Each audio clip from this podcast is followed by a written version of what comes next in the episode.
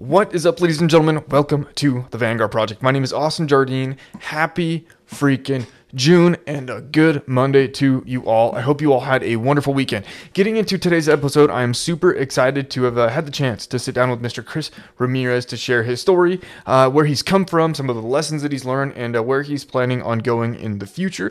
Uh, for those of you maybe joining for the first time, uh, thank you for hopping on, joining the party, the crazy train. I'm very excited, and uh, you know maybe just to uh, catch you all up or uh, give you a refresher. My goal here is uh, is really to sit down with folks and share their stories. Uh, my little mantra is a growth through story, strength through community. And in doing that, what I'm what I'm hoping to do is share uh, folk stories, have them share their stories with me in a way that hopefully gets you some insights, maybe a new way of thinking, some uh, passion or motivation to uh, move forward with life uh, in whatever way that you uh, can apply it or find that it's applicable to you. So really, that's my goal. Uh, I do uh, don't really talk a whole lot about myself. It's more of an 80-20 where I'm doing my best to do the active listening to give whomever I'm talking to a pretty open and transparent platform to share their story with. So that's really my goal. at the end of the day, I'm hoping you take some good information away to to go, uh, you know, find and uh, do something that you're extremely passionate about or maybe didn't know existed. Like I've talked to folks that I didn't even know either their career or a particular passion or hobby was even a thing or a particular style. So it's been uh, very eye opening and fun and uh, really hoping to push community and growth in some way, shape, or form. So, with all that being said, I'm very excited. This has been my baby for a little over a year now. I hope you take some good information away, and I have been extremely fortunate to have partnered with a couple companies along the way. And, uh, you know, one of them, uh, their episode, or this episode, is actually brought to you by Eberlestock today. Uh, I've worked with Eberlestock uh, in some capacity for the past several years, and I can't preach both the quality of gear and the quality of people enough uh, to kind of help grow their product brand and share kind of what it is that they're doing and working on. Um, you know, recently it has been uh, really nice weather wise, and uh, I've been uh, riding my motorcycle around quite a bit. And one of my uh, new favorite pieces of uh, gear that I went and picked up is actually the Eberlestock Kite backpack. It's uh, really, um, gosh, I don't even know how to describe it. It's literally just a big bag which is perfect because it opens from the front, which is convenient, right? You know, instead of zipping opening and opening kind of like a clam or whatever, right? Like an alligator, this thing uh, opens up all the way so that way I can fit, I can fold all my gym clothes into it. I can put my laptop in there, my shaker bottle, and then honestly, my weight belt, everything, everything I need for the day fits in this little bag. It's, I've got it in black, so it matches my motorcycle. It's super sexy, very sleek. Um, it's got a hard insert in it too, which is removable, but it kind of gives it the structure you need. So that way if you're you know carrying your backpack or your laptop around you're not banging things up which i mean you don't necessarily want to break your laptop because that's uh you know nobody wants to do that. But uh, i would strongly encourage you as i just kick over one of my my work laptop. That's great. But uh you know if you guys are in the market for either new technical gear or a new bag or getting ready for hunting season i know that uh it's only june but you know what? It's never too early to start getting quality gear lined up and ready to go for when you know september october rolls around. So be sure to uh, give the retail store a call, talk to Tucker, uh, let him know that the Vanguard podcast sent you, and get squared away with all the goodies uh, for whatever it is that you're up to this summer because i tell you what it's a it's backpacking season. So enough said. Uh, i'm going to stop rambling. We're going to roll an awesome episode with mr chris ramirez. Otherwise i hope you all have a wonderful day and we'll catch you next time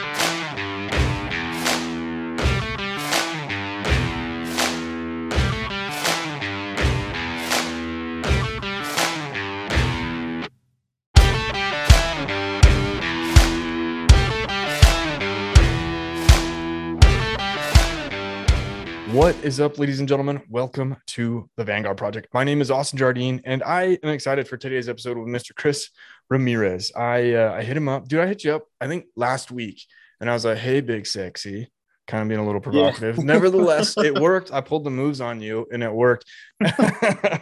dude, I'm tired. I have I didn't sleep at all last night. In the past couple weeks, I'm like, I think I had like five cups of coffee today, so I'm like riding the buzz. But, anyways, dude, I'm excited to chat. Thanks for uh, taking some time. I know you're super busy, but if you don't mind, you know, uh, I followed you for uh, for some quite some time on the Instagrams. You do some pretty fun things. If you don't mind, maybe uh, introducing yourself a wee little bit, and uh, I will interrupt, and uh, we'll we'll get to know you a little bit. All right. So I'm Chris. Um, I'm a E5 in the Army up at Bragg. Um, been here for about two years. Before that, I was in third ID. Um, in the process of currently getting out, I'm going to start that whole new adventure Mhm. of what's on the outside. To an extent, I am going to stay in the reserves, but seeing what the civilian world has to offer, because I've been in the Army since I was 18. Um, I got a pretty rad dog named Zev. After Zevtech, huh? Yeah. I Really? wanted something unique. Yeah, Yeah. no, 100%. I wanted something unique. And I was just looking around my house for things that, you know, could strike up some sort of, you know, thought process. And I looked at my Glock and I was like, Zev. I've never heard of another dog named that. Yeah. That's your name. I haven't either. That makes me, uh, for some reason, Invader Zim. I don't know if you ever watched the uh, the cartoon on like Oh, Nickelodeon or whatever. Invader Zim. Super back in the day, man. dude. So you're E5 Army dude. I mean, did you grow up wanting to be uh, Mr. Soldier Man? Did you want to do something different? Did you kind of get kicked into it? I mean, what's the story there? Not really. So all the all the guys in my family were in the military, whether it was you know Navy, Air Force, Army. But growing up, my grandfather was a really big influence on me. He was in Vietnam, and so I really wanted. I I knew I wanted to be in the Army. Didn't know what I wanted to do, and then um, I think it was like sophomore year. I was you know a kid with a big ego. I DM'd Mike Glover and was just like, "Hey man, what do you think about sponsoring me?" And he's like, "Well, where where do you even live? Like, tell me tell me about yourself, and you know, we'll go from there." So it turned out that where he was operating Fieldcraft at the time was maybe 30 minutes away from where I lived. Nice. Okay. So I drove out there to one of his classes that he was putting on like two weeks later. And I was at every class since until I enlisted. And just being able to hang around all those people um, just really influenced me and was like, yeah, I want to, I want to be like these guys. So that kind of set in stone. I wanted to do something, you know, I didn't want to be in the army and sit at a desk. I wanted to actually, you know, I'm in the infantry and I, I I've loved it ever since. I thought, I thought it was the best choice I could have made in my life. Yeah. So when uh I guess sophomore year when things kind of started to hit, you knew that you wanted to go in the army. Grandpa's grandpa's obviously the influence. I mean, what was that the sense of influence? Was it like the pride, the hey dude, like I can't stay, you know, in my hometown anymore. I need to move on. I mean, what what really was kind of that feeling, I guess you could say, behind it? I think the catalyst was just like just pride and wanted to do something, you know, bigger than myself. Everyone was going to college and you know, academics really wasn't my thing. I was, you know, I was passing, but I wasn't doing exceptional. So I knew college, I wasn't going to excel in college at the time. Yeah.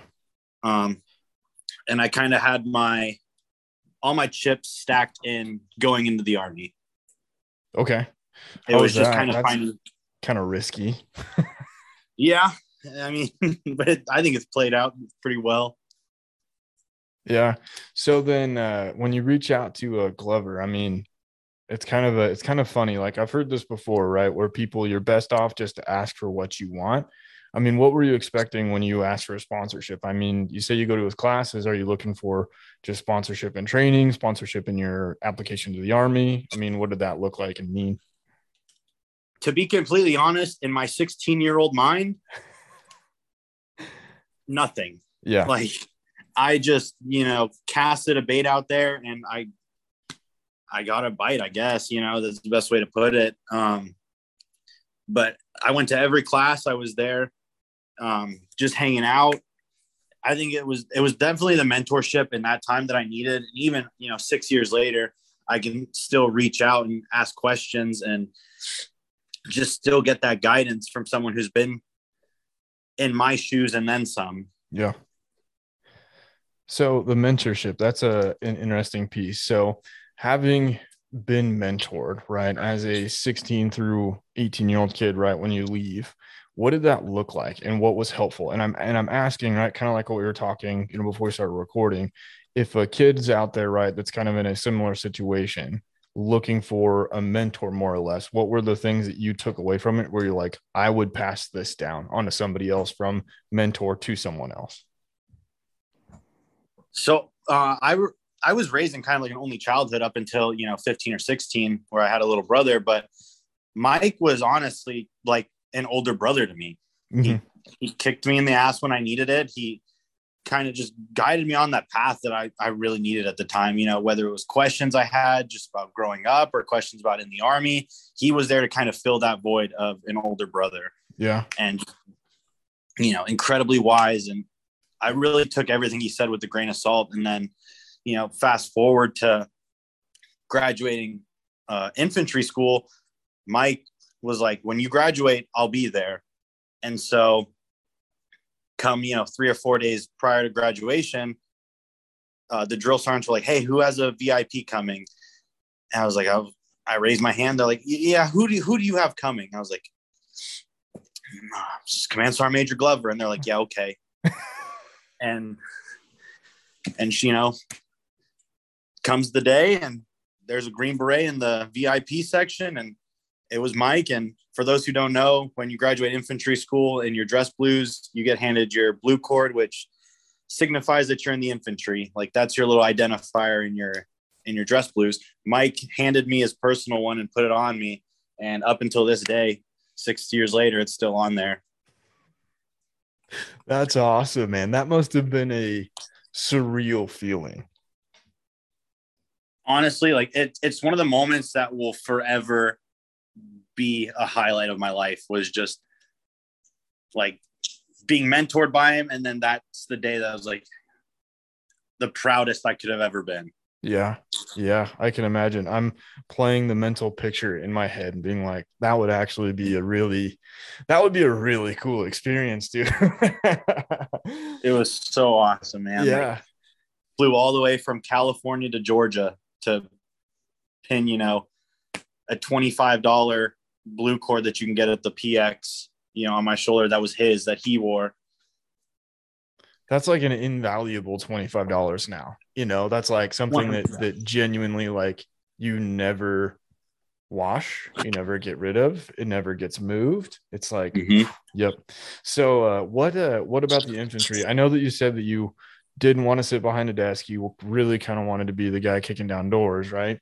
What about the infantry specifically, where you're like, this is life, this is where I need to go? It was just hearing the stories from all of the the people that Mike had around. You know, they were in the heat of the GWOT, you know, doing doing work, and it really was like that's what I want to do because going in the infantry would have been steps to go to SF to you know Ranger Regiment. I didn't do any of that, but I knew that this was a stepping stone. Yeah. So, uh, okay, okay. So then, what did life look like for you uh, in the infantry? I mean, did you specialize in anything? I mean, you said you did do the Ranger or the Special Forces or Green Beret or anything. I mean, were you solely dedicated on a very specific task? And I ask because I don't really know, right? I have no firsthand experience. So again, asking if there's a kid that's like, dude, I want to, I'm looking for looking to you as the mentor right now, right? So I had I had so like I had dreams and aspirations of doing that, and then I come. That was in third ID, and then I come to Bragg, and I really fell in love with the climate and how things were happening mm-hmm. at Bragg. It was nine day difference from a unit where E6s had no deployments. They were really fat. I don't know how they were like still in the army. And then coming to Bragg, everyone's super fit. Everyone's motivated to be there like I loved my career and where I was at, and I think that was 20 July of 2019. And I, I fell in love with it. I came right into a training cycle that was just CQB heavy, and that's where I wanted to be, and I loved it. Yeah, yeah. So when you uh when you talk about kind of the I guess the culture and the environment, right? Is there are you talking about like the actual people that you're around, the tempo, the pace, and everything. I mean, what is that? What does that actually mean? Yeah, ex- exactly what like what you said. It was just the climate.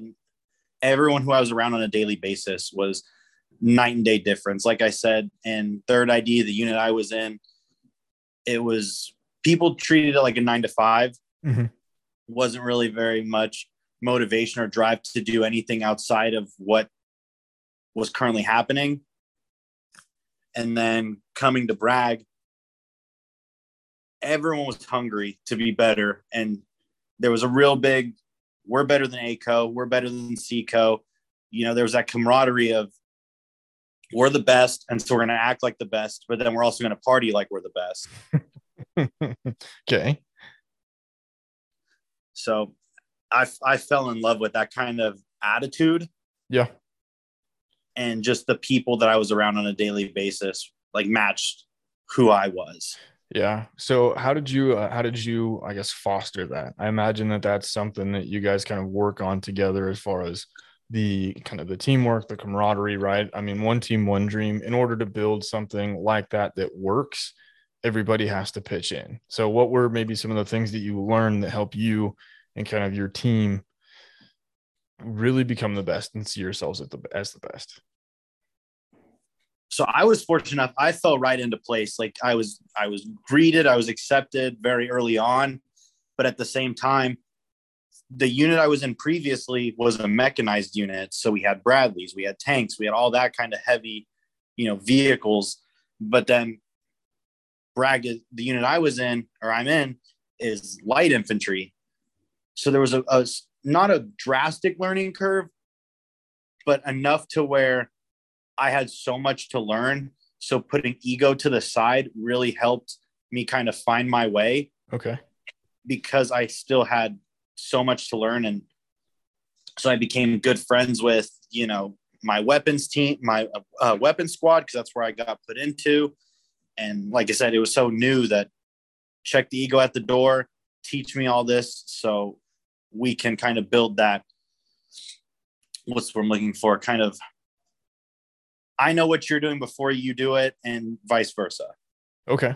How did that, how did you develop that? Um, I, I've, I, I know what you're saying. I feel like I do, right? It's, it's a genuine trust of relationship and kind of uh, ownership of responsibility. What Mhm. did you guys develop that just through repetition? I mean, communication, obviously the ego checking, which is extremely difficult to do, or it can be, right? I mean, how did you, how did you help foster that? it was just it was the what is I didn't know like that is is exactly what it is. I had no idea Yeah. how I knew how the weapon system worked, but I didn't know how it was implemented in the field. So I had to learn. So I can't act like I know what's going on because I really don't. Yeah.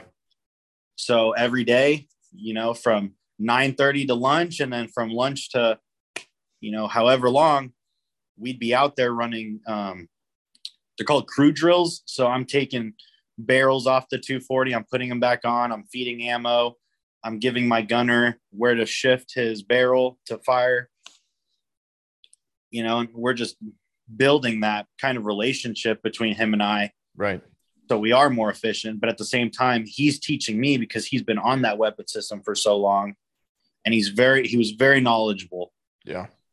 Yeah. so super easy just to all right man i'm i'm brand new like show me what's going on here That's my favorite card to play, right? I still play the rookie card at work where I walk in. I'm like, dude, I don't know. I don't know what's going on. I need somebody to bring it down to like toddler level for me. yeah um, that's awesome, man. So six years, you've been in a, a, quite a while. I mean, what are what were some of the highlights and things that you're like, dude? I am extremely proud and stoked that I got to do this. What are a couple of those things that you're like, these will forever be grain, ingrained in my memory? two that stick out immediately was six months coming into bragg i'm deployed to iraq and then just recently i was part of the unit that deployed to close down kabul Oh wow. Okay. So we deployed in January 1st of 2020 um, for the uh, to be QRF for the Iraqi embassy, the Iraq embassy that was um, it looked like it was attempted to be overran. There's a lot of people staging out there. Um, and then, like I said, the the withdrawal of Kabul that was a major highlight of my not only my career but my life. Speaking back to like being in Mike Glover's little room that he had all of his stuff from decades of service and hearing all the stories, like I kind of felt like I got to close the chapter on a lot of those people's like, you know, some of the chapters of their lives, like major influential chapters. Yeah. Dude, I'm thinking about it. So I've talked to a couple folks that, you know, it, I don't think I've talked to anybody that was actually over there during the whole situation, right? I've talked to a couple folks that helped coordinate or, you know, whatever the case may be. What was that like for you? I mean, was it obviously the highlight, but I mean, what role did you play to the extent that you can share? I mean, how did that impact you? What role did you actually fill? Right. I guess looking for a color, I guess. Yeah. So I was for my squad, I had the M110A1. Um, so a little bit more of an intermediate long gun, you know, can reach out further than the M4, but it's not necessarily like a sniper rifle per se. Sure. Um, I actually, a week or two prior to us leaving, told my platoon sergeant because rumors were spreading that we might go. Like, hey, you know, I'm getting the M110A1, right? And he's like, yeah. He's like, well, I have a very nice scope on my personal long gun. What's the rules about me putting it on it? He's like, well, if it breaks, you're not getting paid for it. He's like, that's fine. You know, Vortex's warranty is killer. It's it's all right. Right.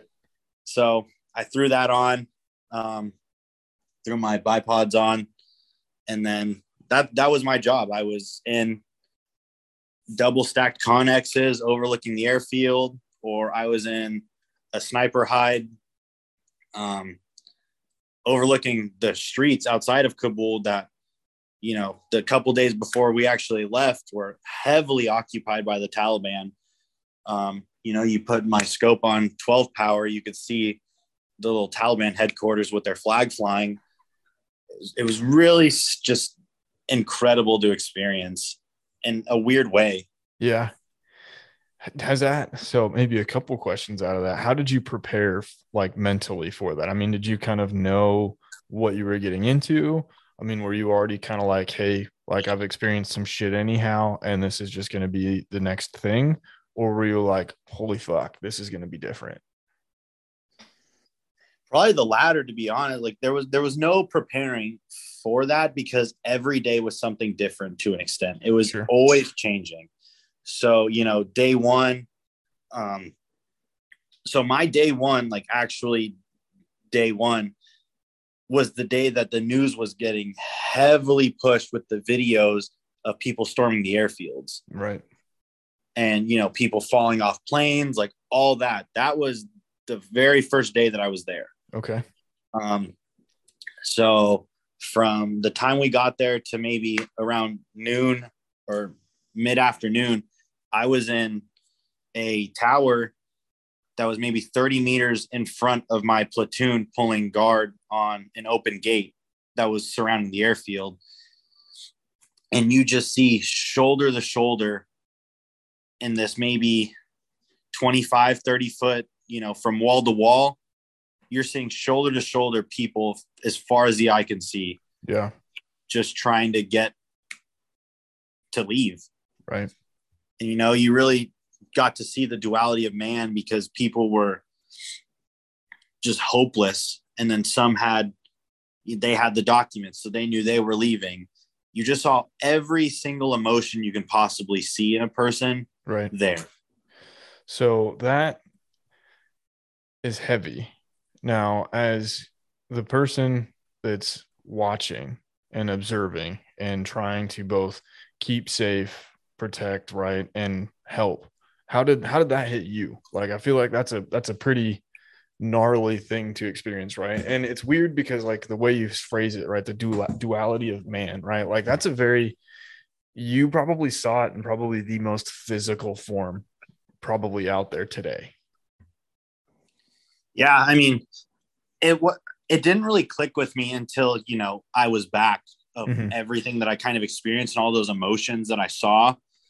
But at the time you know if you asked me like what i was doing i was just making sure that no one was carrying anything or doing anything suspicious to jeopardize my guys that are behind me. Sure.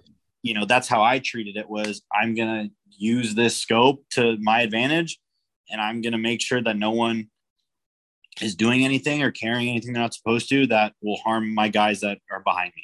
Yeah. Okay.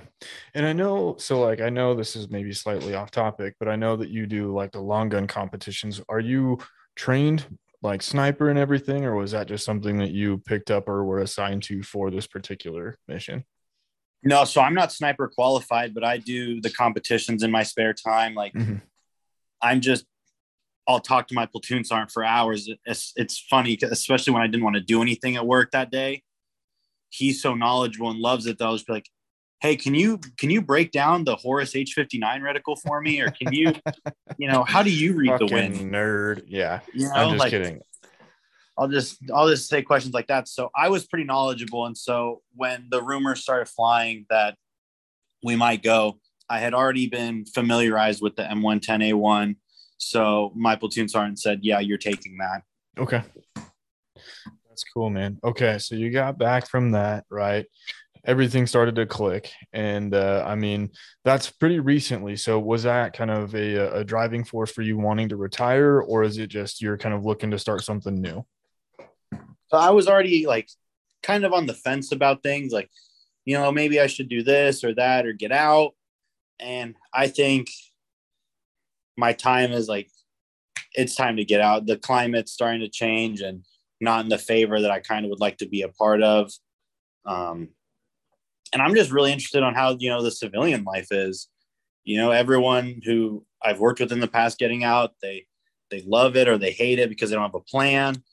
And so I just want to see what that's about. But still being in the reserves, I can still kind of get a taste of what's going on and still feel that I'm a part of something within the army. Yeah. Okay. So, uh, I mean, do you have uh, I guess any things that you're hoping to go do? Are you planning on teaching, getting back into it, going back to school? I mean, the civilian life is uh I mean, that's all I know. So I have no idea what to uh, preach to you, but there's a whole hell of a lot of things you can go do.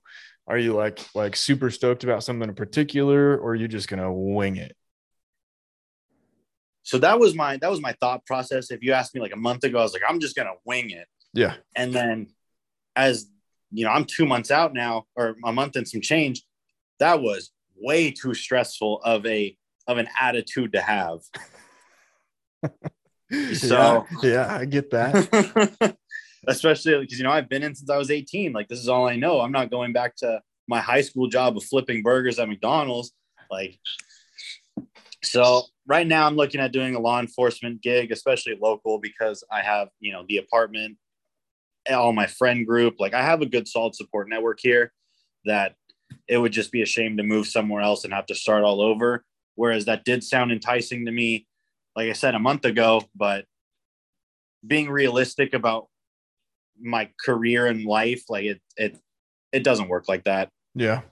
No, it's good. Even a half baked plan is better than no plan. Sometimes. Exactly. Unless it's on vacation, then no plan is the best plan. Yeah. so I feel like we've talked about at a pretty high level quite a few different things, right?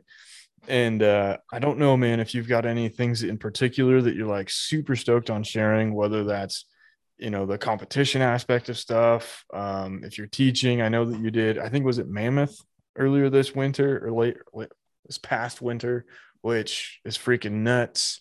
I mean, is there anything in particular that you're like, man, I just don't get to talk about these things a whole lot, and there are things I love that I want, you know, to share with people. Oh man, so I actually didn't do Mammoth. I was supposed to, but okay.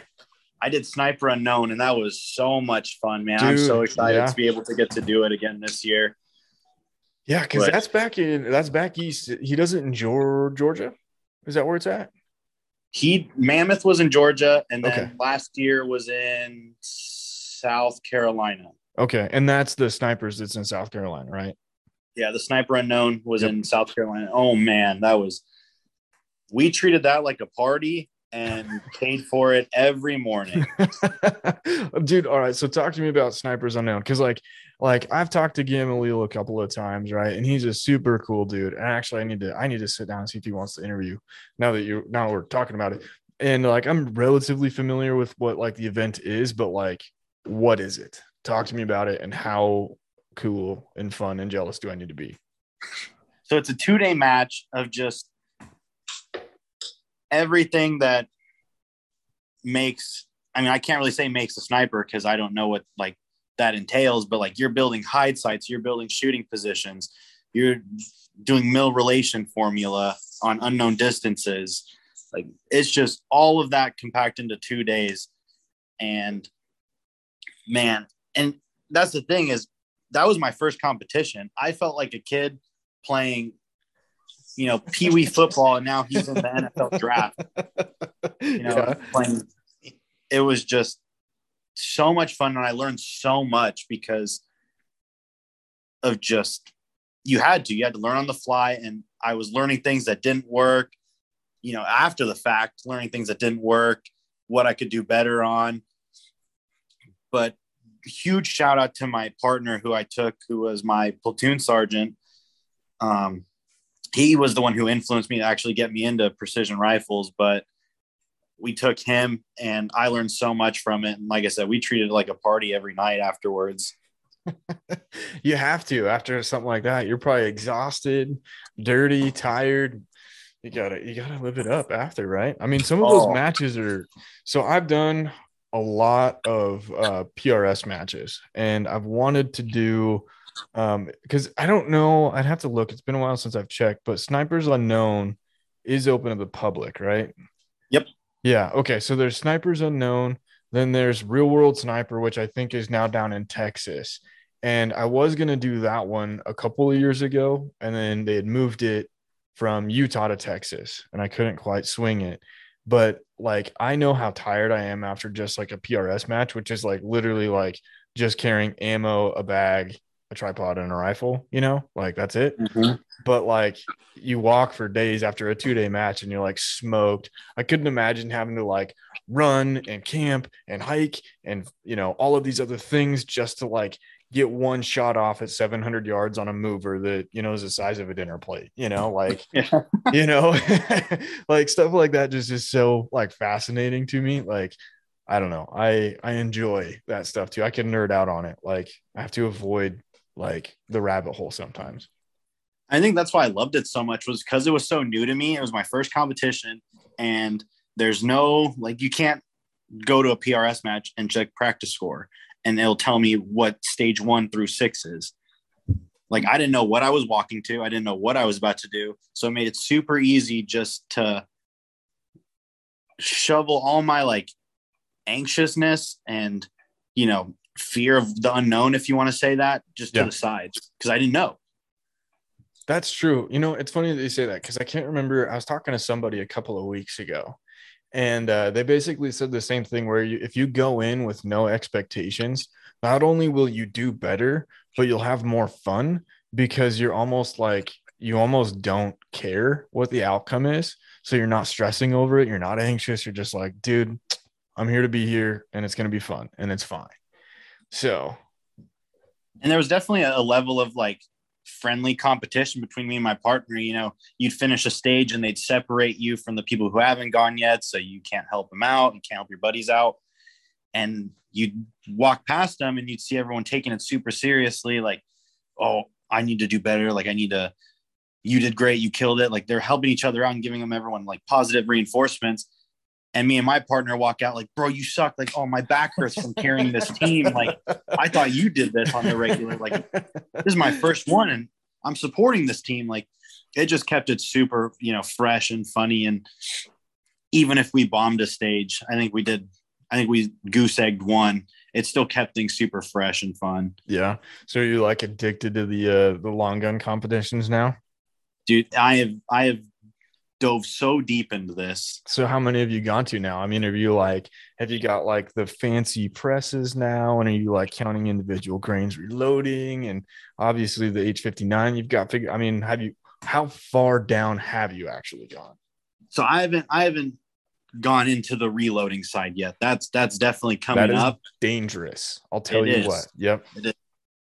Um, but I've gone to a couple. I have one in two weeks.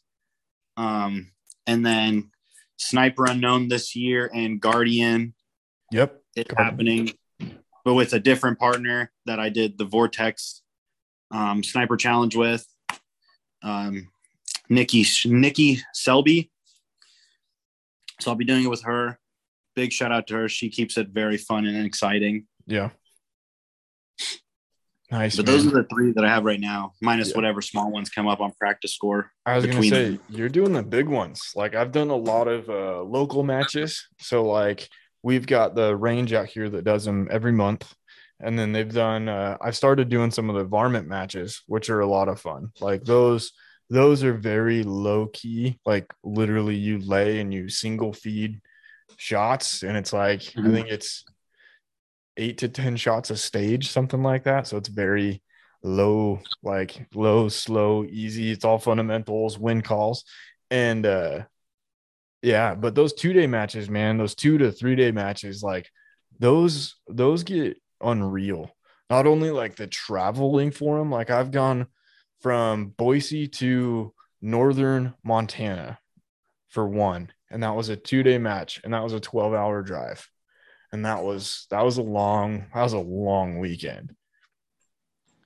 Yeah, the the last one I did with Nikki, um, I want to say it's a local range, but it's not. It's like maybe like an hour and fifteen from me. Okay. But I was making that drive every day. I'd finish the stages up by five in my car by five thirty, and I'm up at three a.m. making the drive again for th- three days. I would have just slept in my car at that point.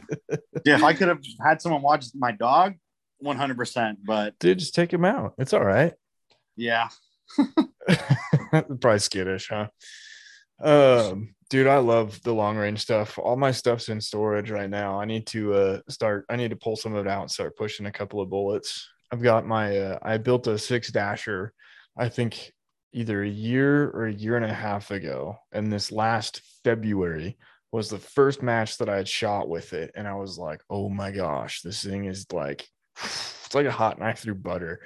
And uh, so I did some reloads with it, and I had like SDs of like eight, I think, which you know I was pretty happy about, and uh, and uh, then um, I couldn't find because I was shooting 109 Bergers, and I couldn't find them anywhere, anywhere like the internet didn't have them, nowhere in the valley had them, and so I went to I I bought uh 108 grain Bergers.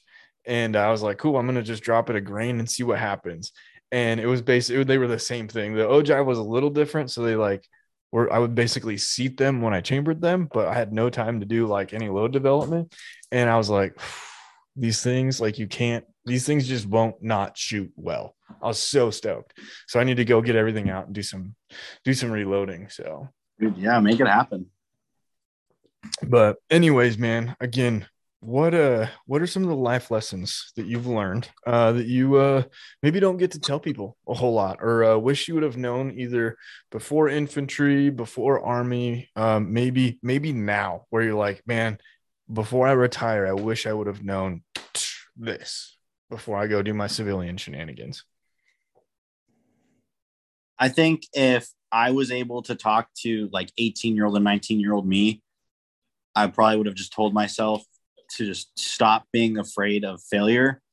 As super as cliche as that is, like it was a big thing, especially as a teenager and you know 20 and 21 like i was te- i was terrified of failure. I didn't want to try anything new. I wanted to stick with what i knew because there wasn't that aspect. And i'm st- i'm learning to just put that to the side and to just go all in with things. Yeah. You know One- yeah one thing uh i'm a, an advocate for is uh failing fast right? If you can if you can fail quickly and uh obviously not um uh without killing yourself i don't know the right the fancy way of saying that. If you can fail without killing yourself or uh, having some long-term detrimental effects uh do it fast because you'll learn and uh, you can just really keep going you know? People help which is really convenient too so. Mhm. fail fast. Yeah It That's a- think like with failing like use it as a learning experience. Like I, I hated the term like i hated when people said that because i'm like no i it's not where i want to be or not what i want to do. Like if you can learn from it that's the biggest takeaway and then you just reattack it the next time but with those learned values already Yeah. So now you're at an advantage if you really want to think about it that way. And you want to take that kind of perspective of the glass is half full. Yeah, no, that's a hundred percent true. So in that vein, then what's what's maybe the one thing that you're like, okay, dude, I've failed at this, but I did take it as a learning experience, and you know, here's the story. I mean, is there is there one thing that sticks out in that regard? Not necessarily, but I think it prevented me from trying new things and or Mhm. at least attempting to do new things. Like I just didn't want to fail. I didn't I hated that word. I hated the, you know, what it meant. So it prevented me from trying to do other things. Yeah. Yeah. Okay. That's fair. So, uh, be a little bit more, uh, risk, uh, less risk adverse, I guess, and fail fast and Yeah. accept failure and learn from it. Awesome, man. Well, um, is there anything else, uh, that, uh, I'm not asking that you're like, man, dude, don't forget to ask this. I want to share something or uh, or did we cover uh, cover enough ground and story that you're like, I feel pretty good tonight? We we talking we pretty much dug deep into you know the six years of or really more. More like we 16, so eight. I'm 24, so yeah, eight years of my life. you're you're young. You're fine. I turn 30 next month, so I'm getting old. I got gray hairs in my beard, dude. It's so funny. But uh cool, man. Well, I appreciate you taking the time. Um it was good chatting. I would uh I'd definitely like to shoot with you at some point. I'll uh, I'll get Yeah, some bullets absolutely. pushed and meet you. I mean, shit, I got I got a lot of I got a lot of free time this summer, so I might have to do a road trip. So, um, cool, man. Chris, dude, once again, thank you for taking the time to uh, sit down and uh, shoot the shit with me for a little while. I hope everybody listening, I hope you all took uh, maybe some good information away, or uh, like I said in the beginning, a different way of thinking, or maybe some new insights. But I hope you all have a wonderful week. Be sure to like, rate, subscribe to the show, follow me on the Instagrams. Everything will be in the episode description, including some additional sponsor codes and deals. Otherwise, I hope you all have a wonderful week, and we will catch you next time.